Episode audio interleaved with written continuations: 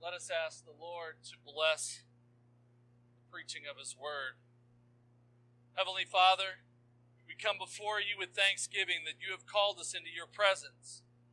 We rejoice in your grace and mercy for the forgiveness of our sins for Jesus' sake. We ask now that your holy word, sharp as a two edged sword, cut us up, rearrange us, and conform us to your Son, Jesus. Lord, please bless the words of my mouth and the meditations of all our hearts. May they be acceptable in your sight, O Lord, for the sake of your Son, Jesus. Amen.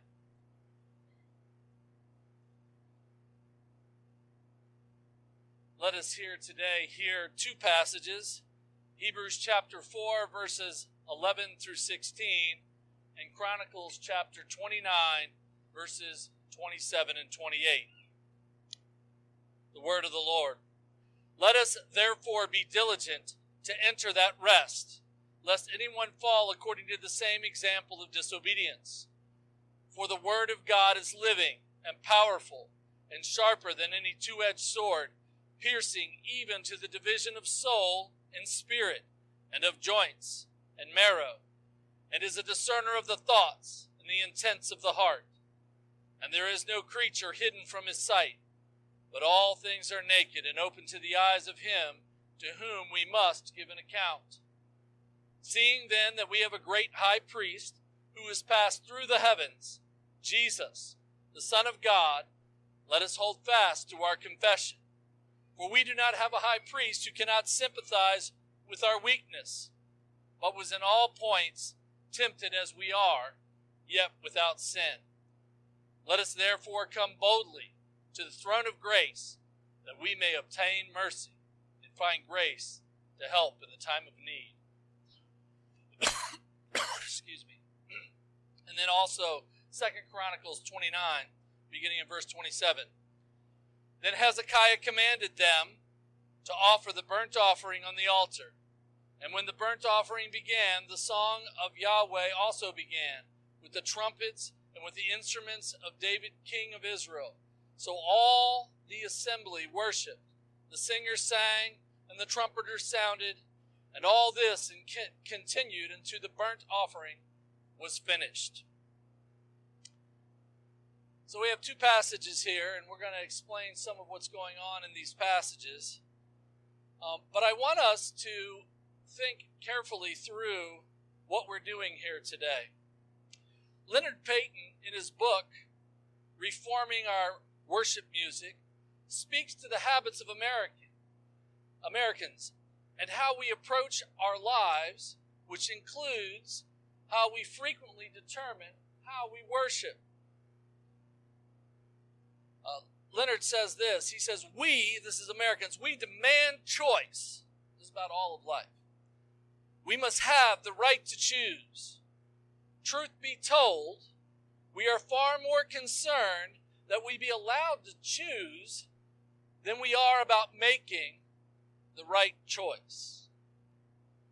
When we hear this quote, it rings of the demanding by some to have the choice to kill their children, their babies. We also hear in this demand for choice that there are people that wish to determine their own realities of existence, their own genders, their own identities, even to the extreme of cutting off body parts of children and teens. It is not about this right of choice that is to say, they are not determining these things about really the right to choice, but rather that they must have the right to choose these things. They're not trying to make the right decision. They're just demanding we must have this choice, this option. This morning, we would say that God's Word provides the ethical moorings to determine what things are good and what things are right decisions we as the people of God must apply the same perspective, that is to say, that God's Word informs us in how we worship. We must allow God's Word to inform us to the pattern and methods of worship. Today we're going to continue our study concerning the five parts of the Lord's Day service. We've already studied the call, where God calls us both as the elect to be Christians, and also how He calls us as His people to assemble together in worship. We've learned about the confession. Last week we learned how we must confess our sins and how every week we go out from God's presence. And even if we are working towards conforming to the scriptures and to living according to His word, that we do sin. And our garments become dirty. And then we go and come back to His house. And of course, we can't get in past the threshold with our garments dirty and covered with sin. So we must confess it. Today we're going to be talking about the consecration. That is to say, the ascension. And we're going to make this, you know, they you know how people go, they like to have things that work out. So we have five C's. Right? So we've got the call, confession, consecration, communion, and commissioning. And so I'm going to consent to using the word consecration right now, but really what we are talking about is after confession, we are ascending into God's presence. We are going through that threshold and entering in to the throne room of God.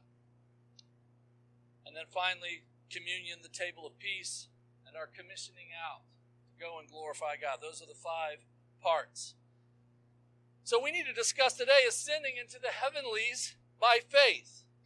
Once we have confessed our sins and been forgiven and cleansed, we as the congregation, every Lord's Day, after we've confessed our sins, we are ascending up into the heavenlies of, of the Lord. And we're going to look at Hebrews chapter 12, verse 22 in just a second. But I want to point something out to you. I'm going to implore you. Remember when we talked about the call? And we talked about how you need to be prepared, right? So that you're not driving your spouse or your children. First of all, you become impatient because you didn't prepare and you're yelling at your kids, get in the car, find your shoes, stop uh, pulling on your brother's hair or whatever. Kind of hard for some of you boys with those buzz cuts, though. But but we must be prepared so that we are on time. Imagine this. Think about this process. We are called as God's people to come together. Okay? And if you're not providentially hindered, that means things you can't control that God has put in your path. Sickness, right? You're driving down the road and you have a flat tire. Now, I'm going to just talk about the flat tire for a second. If Saturday you walked by and saw your tire a little, little low, and you thought, man, I'll have to just check on that later, that's not being prepared for service. People of God, don't be late for church. What happens if you are not here for the confession and you come in after confession? Are you cleansed to come into the presence of the Almighty to ascend into the heavenlies? People of God, be on time. Hebrews 12 22 says this. Now we're looking at the heavenlies, ascending into the heavenlies by faith. Hebrews 12 22. But you have come to the Mount Zion and to the city of the living God, the heavenly Jerusalem, to an innumerable company of angels, to the general assembly and the church of the firstborn who are registered in heaven, to God, the judge of all, to the spirits of just men made perfect, to Jesus, the mediator of the new covenant, and to the blood of sprinkling that speaks better things than that of Abel. You know, we cannot see the church eternal, nor the angels, or all the glory of the throne room of God, but God this morning has drawn us up into his presence. You look around, you see those walls. You know, there's a hill over here, so there's dirt. There's a little bit of light coming through these doors over here. And then there's another hill. We're kind of built into this hill. But in fact, we are in the presence of God. All those saints from the past. Because we know to be absent from the body is to be present with the Lord. So they are in heaven. And we and every other church on earth today, even though they are in other geographic locations, we are together the temple of God, living stones, as it says in Peter. And we are all in the temple and we are all in God's presence and we are all worshiping today. where God the Father is, where Jesus the Son is, and He has welcomed us in because we have confessed our sins before Him. You know, for many of us, even those who have spent their lives in the church, this is not how we have understood what God is doing on the Lord's Day.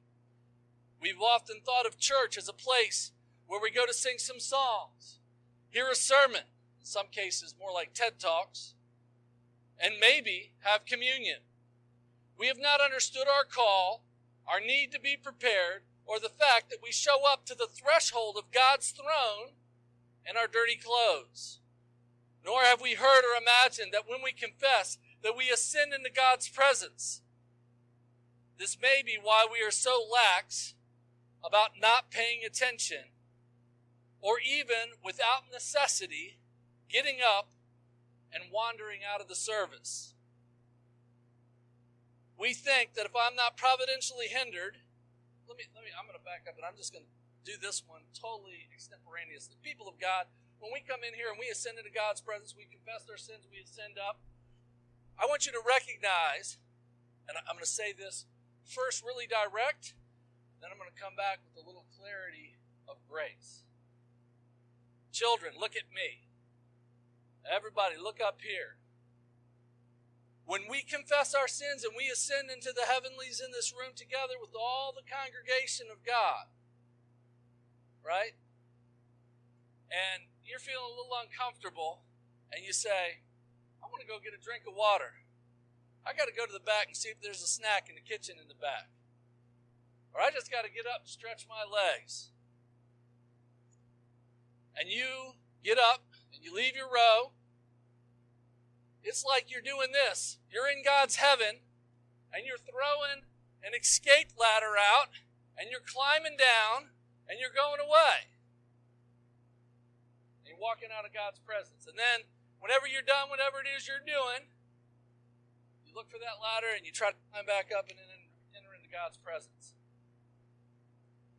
Now, that seems like overkill in my description. All right, so now I'm going to speak to grace and then come back to the point.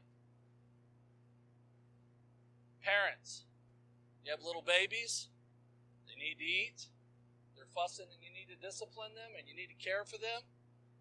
That's God's providential plan in your life. You have to get up you got to go out and deal with that. God's grace is extended to you. As we get older, things don't work the way they used to do. We might need to step out. Right? You might find yourself in a lot of pain and you just have to get up. That happens as our bodies begin to break down. That's God's call. That's His providential work in your life. But people of God, and there can be a variety of other things that God just places in your life that you have to deal with. But children, are you listening again? I know. So I see this head's back. Don't just like I know this. If we went took you to the movie theater, most of you, no problem, would be able to sit through that movie without getting up, without going to the bathroom. And if you ran out of something to drink, you'd be okay there too. So, parents, just like when you go into the movie theater and you say, I got to take all my kids to the restroom, I got to make sure they're fed so they don't eat me out of house and home with all that popcorn I got to buy. Feed your kids before you come to church, and if they need a snack, there's a half hour between Sunday school and church. And again, small children, that's a little bit different. I say small, I'm talking, you know, two and under. So, children, are you listening? Pay attention. The other thing I want to say while I've got your attention, listen to the sermons we're teaching. As we're giving you God's word, what are we doing? Right now, we've been teaching us why we do what we do, why what's happening when we come into church here together. Right? Some of you are this is old hat. Although it's really good to hear the scriptures that support it. For some of you, you're newer to this, and these are kind of new concepts. Pay attention. For you young people, we're really tangibly putting God's word on these things. So pay attention. We don't want to unnecessarily leave out of the presence of the Almighty God. But when the call comes, and it's your responsibility, it's your providence that God's placed in your life, step out. Do what you have to do. God's grace is extended. But we need to take this seriously. We need to understand that we are coming into God's presence. To do what? To hear and sing His Word, have it taught and expand, expounded. All these things. We're going to go into this a little further. You know, when we enter into God's presence, what do we do? We sing in the heavenlies with the whole church. That passage there in Hebrews 12 talks about who all's there. So we are there singing together. Colossians 3:16 tells us this, let the word of Christ dwell in you richly in all wisdom, teaching and admonishing one another in psalms, hymns, and spiritual songs, singing with grace in your hearts to the Lord. We should certainly be singing God's hymn book, the Psalms.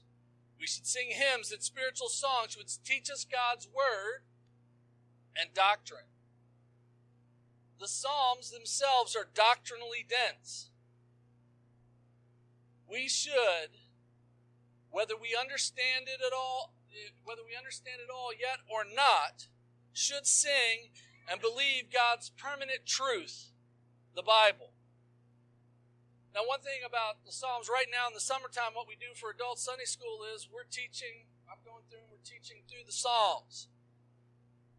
And I, I know I've heard from a number of people that talk about how edified they are as we go through this and we consider God's justice, His firmness, His mercy and grace, His deliverance, His forgiveness, and how He has done it in the past for others, done it in the past for us, is doing it now, and will continue to do it in the future.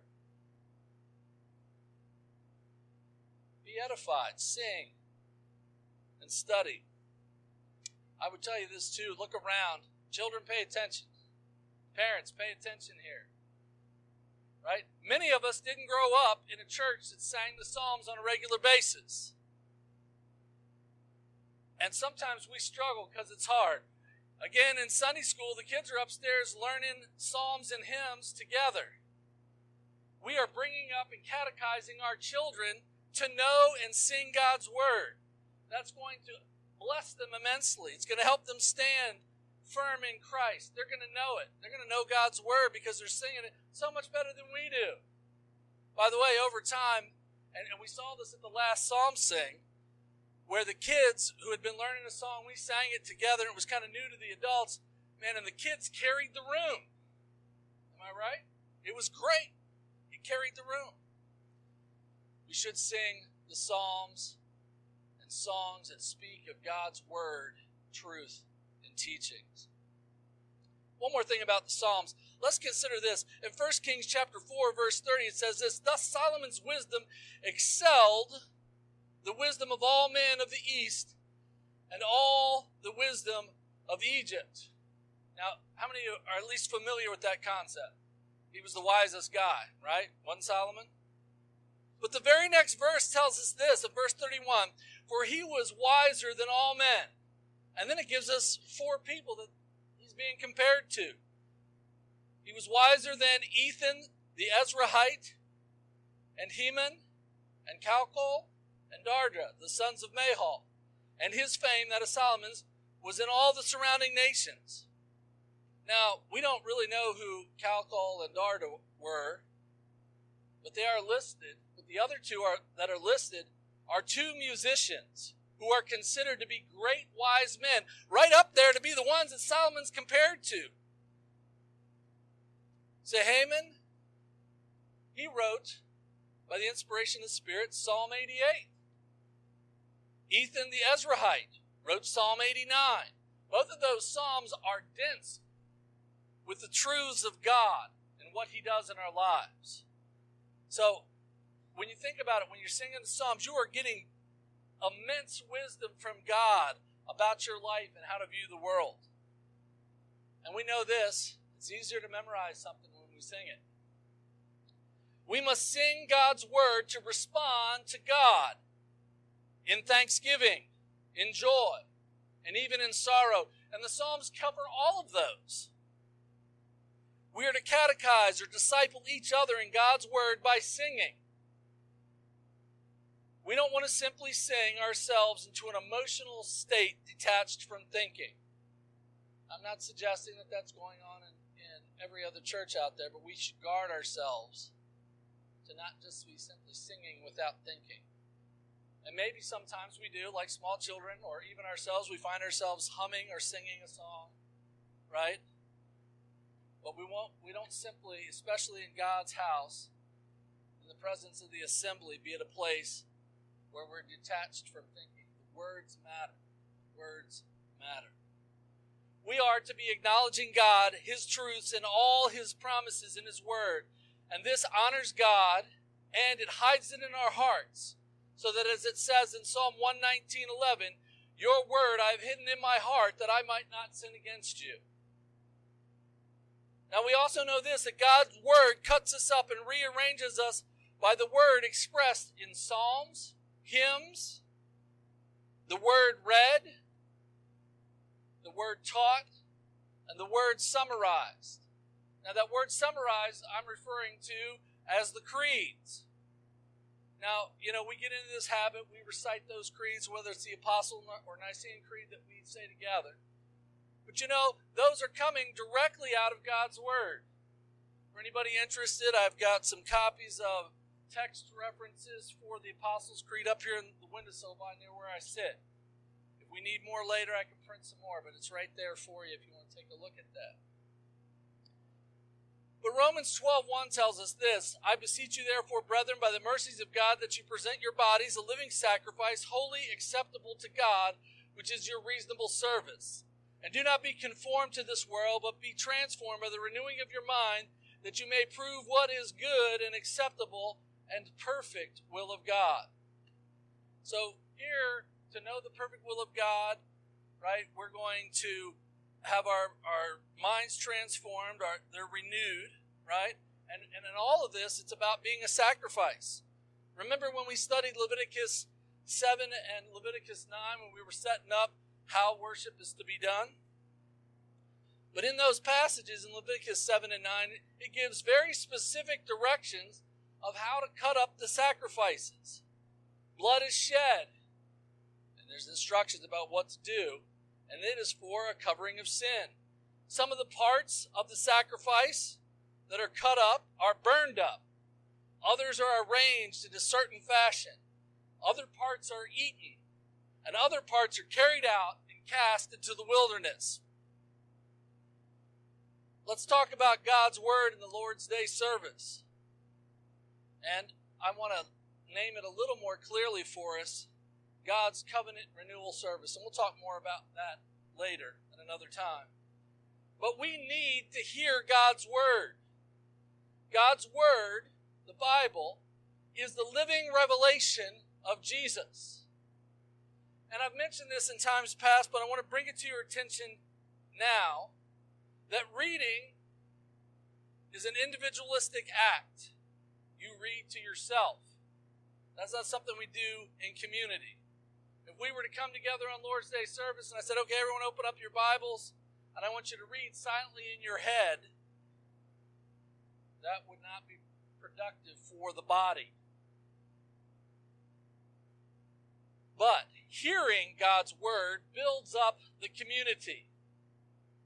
You know, sometimes we even need to hear God's word. And by the way, I'm not discouraging us from going home and reading our Bible, but I encourage you, read it aloud to others. Read it with your family, your spouse, and sometimes just to yourself out loud so you can hear it. Because as we hear others read it, we are edified, we are strengthened, things are pointed out. One of my one of my most favorite Old Testament scholars, James Jordan, he tells a story and, and, and, and if you're unfamiliar with that guy, he has an uncanny ability to make connections of the scriptures.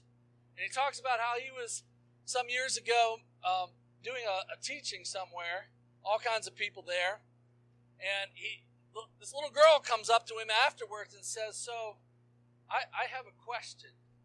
They were talking about Genesis three, and it talks about how the serpent was going to be eating the dust of the earth. And she comes up and says, "Mr. Jordan, sir, I have a question. If if if the serpent's supposed to eat dust, and man is made of dust." Does that mean that Satan is a man eater? And he'd never made that connection yet.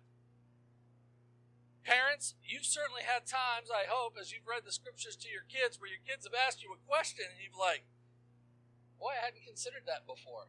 That's pretty insightful. Right? So be careful about in, in, in corporate settings where God's word is being spoken and read. Don't look down on others around you for that. Recognize that we can be edified um, at home and in other areas by all kinds of people certainly here today, when we're in God's presence, we need to hear it. Hearing is an act of submission. Unless we close our ears, put our fingers in our ears, right? That's rebellion to whoever's speaking. I mean, right now, you guys have given me lots of authority to speak in your life. You know why? Because I'm talking and you're quiet. I have the power in this situation get to that in a second because that's scary power. But we need to recognize that when we hear God's read, words read and sung and spoken to us here today, part of what we are doing is submitting to God, which is why we need to pay attention. Kids, you want to hear what God's word is saying. You want to sing those songs vigorously. Even some of you adults, there's a few out there that I notice don't like to sing. God is not measuring your musical ability. Sing with vigor and you'll learn it over time. And even if you don't, it's okay. So listen, God's word is supreme authority in all things. We need to have a total openness to the Bible. That is, we have to submit to it. I've told you this before, I'm going to reiterate it right now. If you hear something in God's word, or you read it, and you're like, I don't know if I'm comfortable with that, with, with what that passage is saying, it makes me uncomfortable. Go and speak to two or three people you respect with knowledge of the word. And if they tell you and confirm what your understanding is and you're still uncomfortable with it, time to change you. Don't try to attempt to change God's word. We need to have no bibliophobia. We cannot have any parts of the scripture that we're afraid to read. One of the things that the modern readers do and, and, and, and many places that are studying God's Word, they want to cut it all up. And then they want to say, well, this is okay. This appeals to me. This is what my itching ears want to hear. But I don't want to read Paul or any of the epistles. And I don't want to read parts of the Old Testament. And I've seen this taken all the way to the point where a bishop in a certain church actually said, oh, you know, we got to do away with that bloody cross thing because because that's just simply barbaric, and we have evolved past this. No, all of God's Word for all of your life. My last admonition is this remember this that the verses and chapters are man made and sometimes are very unhelpful. So I encourage you, and you'll find you've seen me do this, right? We have a passage, this is what we're studying today, and I'll frequently read the, the part before to you, and I'll make references as we get to the end of what's happening afterwards. And I'll even make the point: what, how does it, how does this fit into the whole book that we're studying? We need to recognize.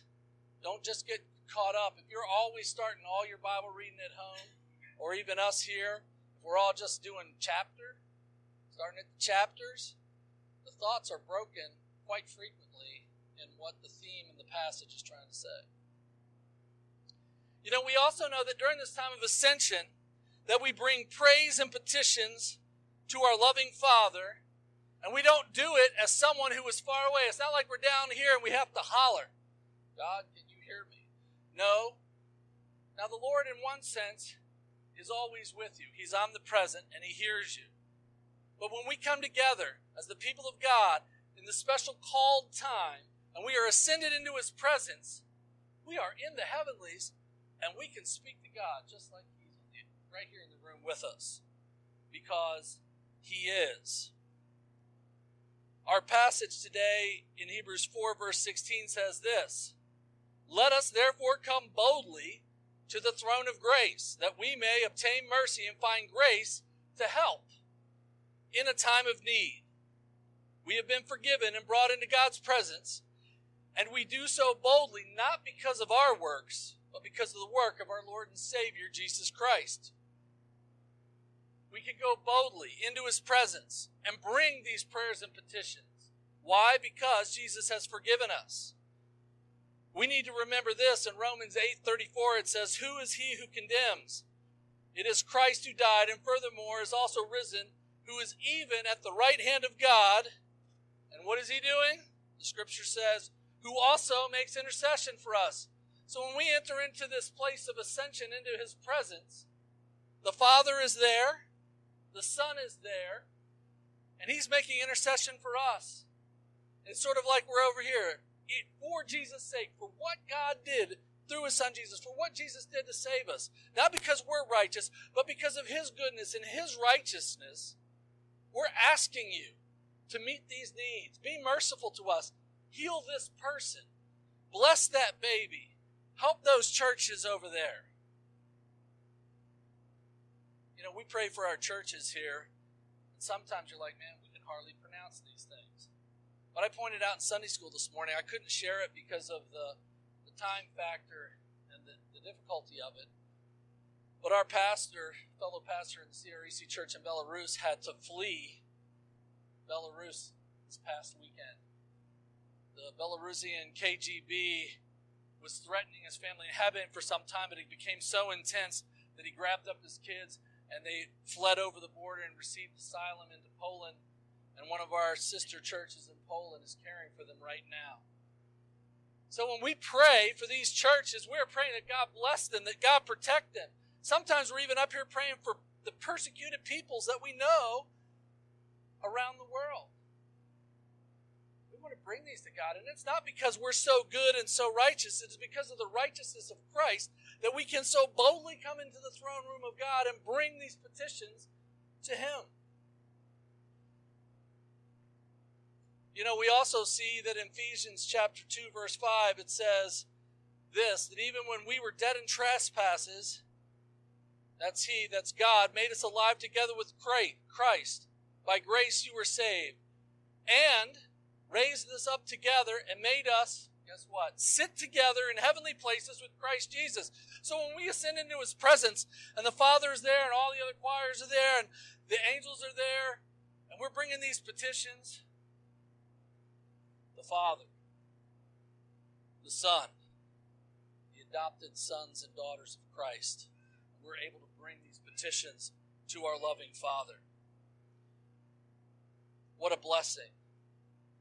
We can do it confidently. When we bring these prayers and petitions, it's not wishful thinking.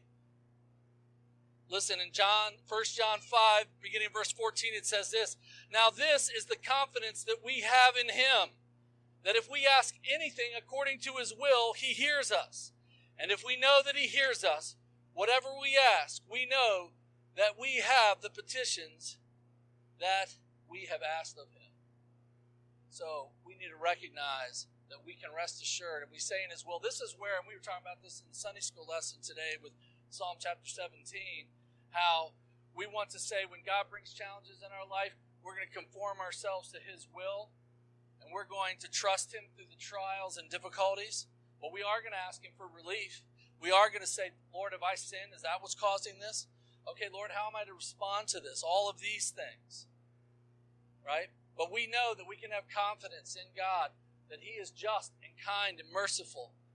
And whatever it is, if it doesn't work out the way you think that petition or prayer should work out, God has always been glorified and just he is glorified and is just and will continue to be through all eternity glorified and just. So the further of His work, His kingdom, His kindness, His mercy through all generations, through whatever you're going through, God, His grace is sufficient for you and it furthers His glory and the growth of His kingdom, even when we can't see it. And we struggle with that. We're like, why did that person die? Why am I suffering from this sickness? Why is my spouse suffering so hard? Or why is this and why is that?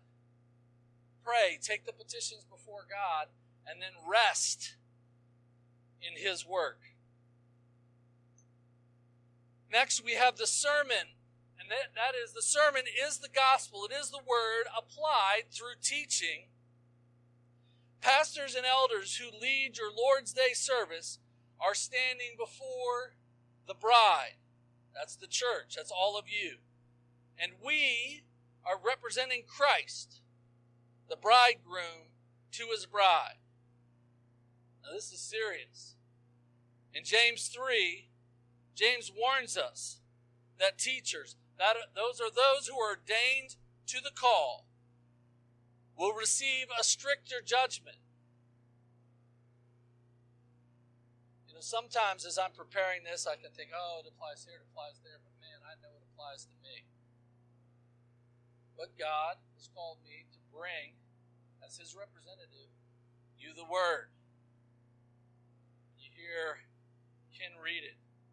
Or, if we're light, we have a deacon who's been ordained, come up and read the Word.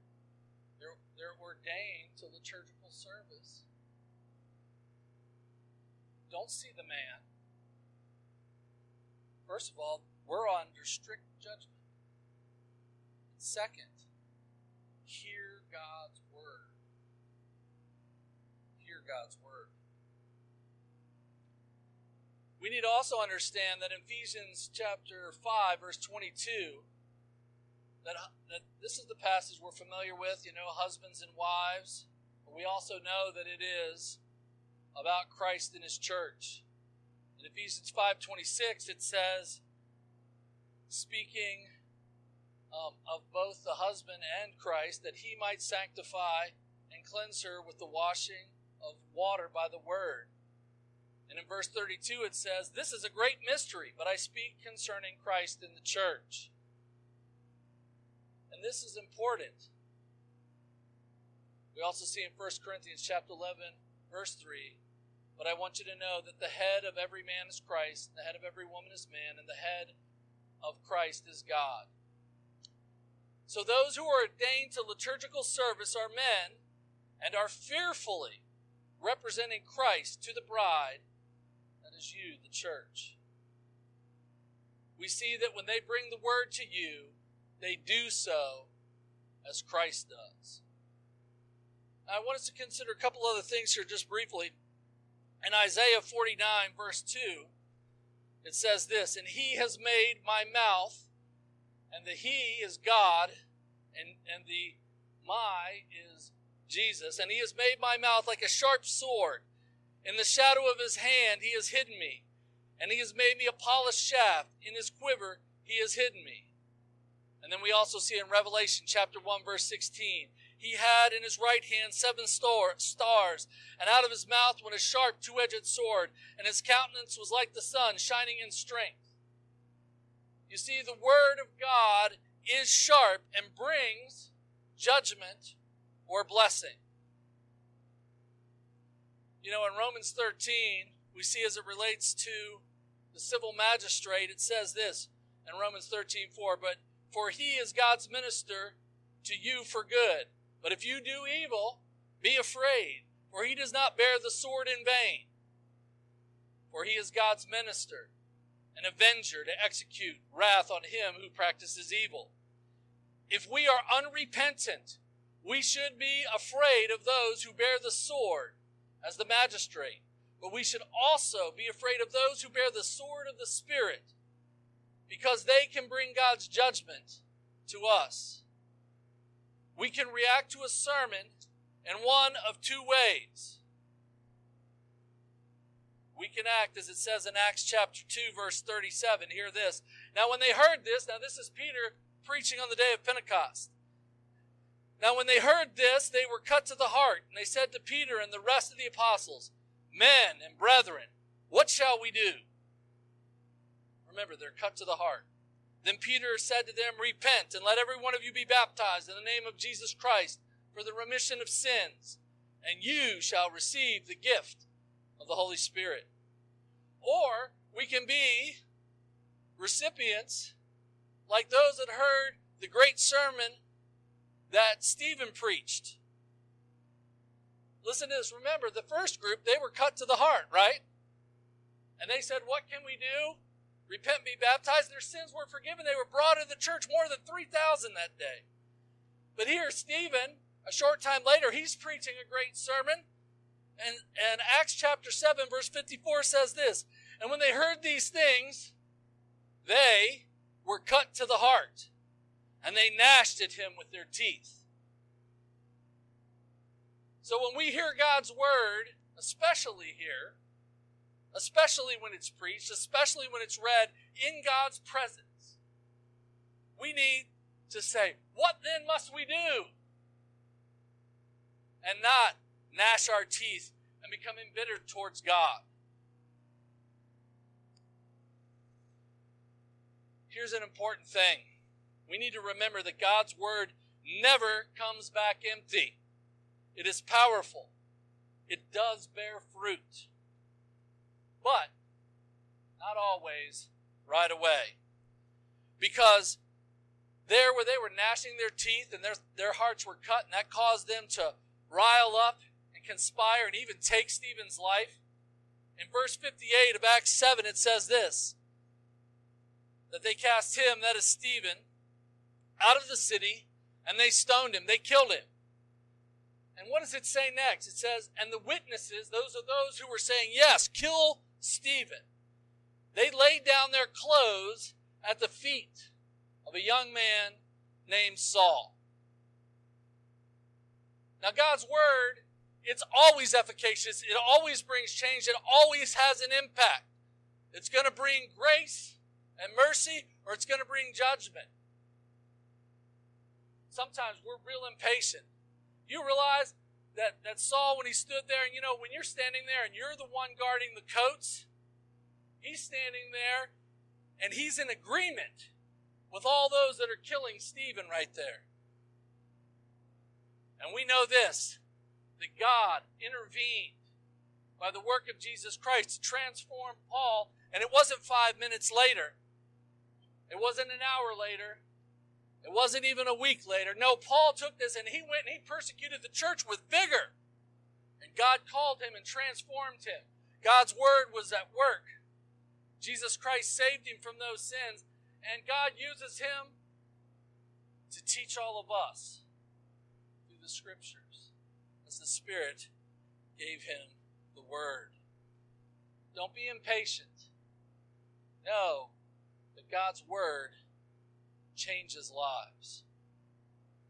Finally, we see that during this time of ascension that we are to bring the tribute offering, which represents the gifts of what our lives produce and multiply.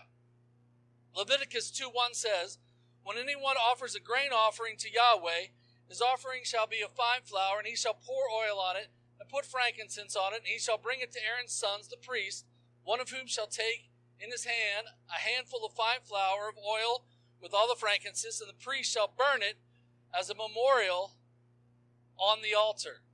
An offering made by fire, sweet aroma to the Lord. The rest of the grain offering shall be Aaron's and his sons, and is most holy of the offerings Yahweh has made by fire. Now, I forgot to mention this earlier. When you see those passages where it talks about and it says burnt offering, that's a poor translation. That word there is ascension offering. So, kind of a key thing I didn't point out earlier, but I want to make sure that when you see that, it talks about the whole burnt offering. That word in Hebrew actually means to ascend and to go up.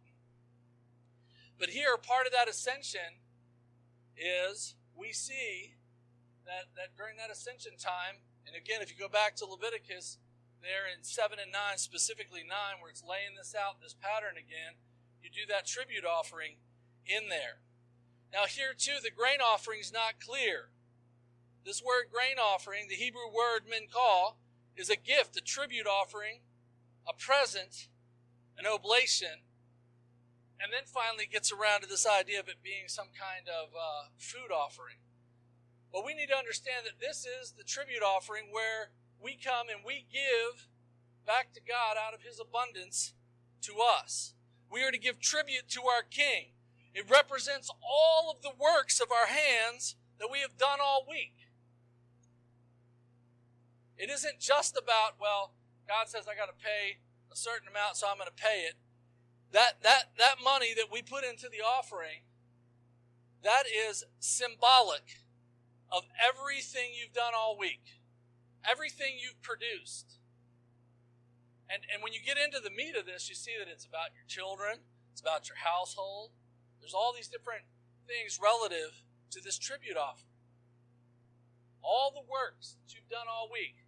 Now, here's what we have to remember is we can bring those works, and if we didn't confess our sins, we learned last week from Isaiah chapter 1 that God won't accept those gifts until you've cleansed yourself by confession of sin. So you can do all your mighty works and you can come into the house of God. If you don't confess your sin and you put it in the offering, it's not going to be a blessing to you.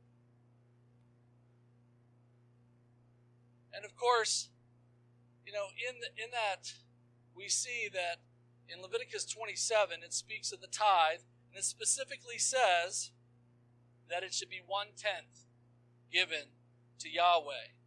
And all that we produce that God has given us, increase in. You know, and this doesn't go just at the early stages of Israel's history. We see it again in Second Chronicles 31.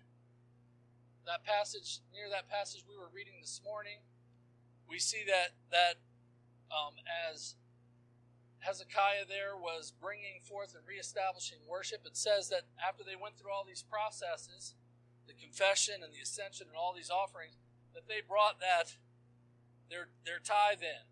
We see it Nehemiah's restoration in Nehemiah chapter 10.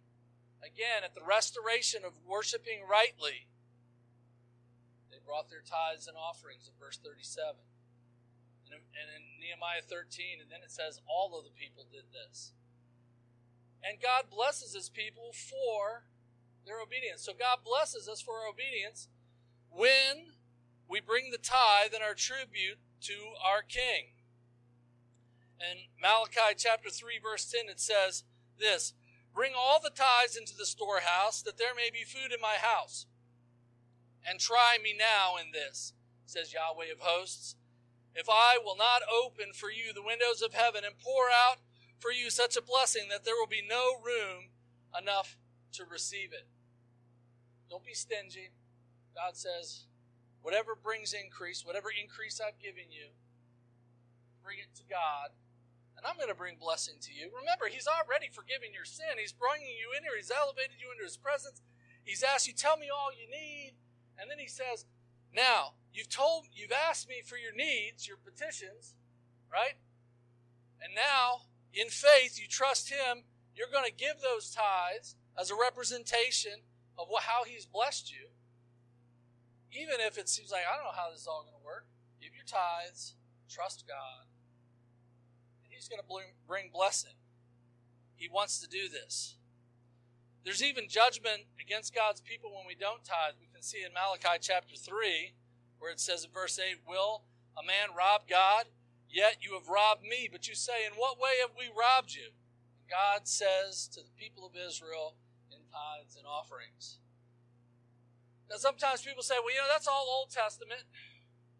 But Jesus himself in Matthew 23, beginning in verse 23, speaks judgment against the Pharisees, where he says this Woe to you, scribes and Pharisees and hypocrites, for you pay tithe of mint and anise and cumin, and have neglected the weightier matters of the law, justice and mercy and faith.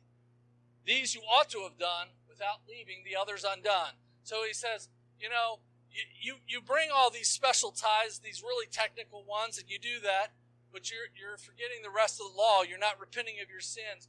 You're not living according to God's word. And he says, you ought to have done both.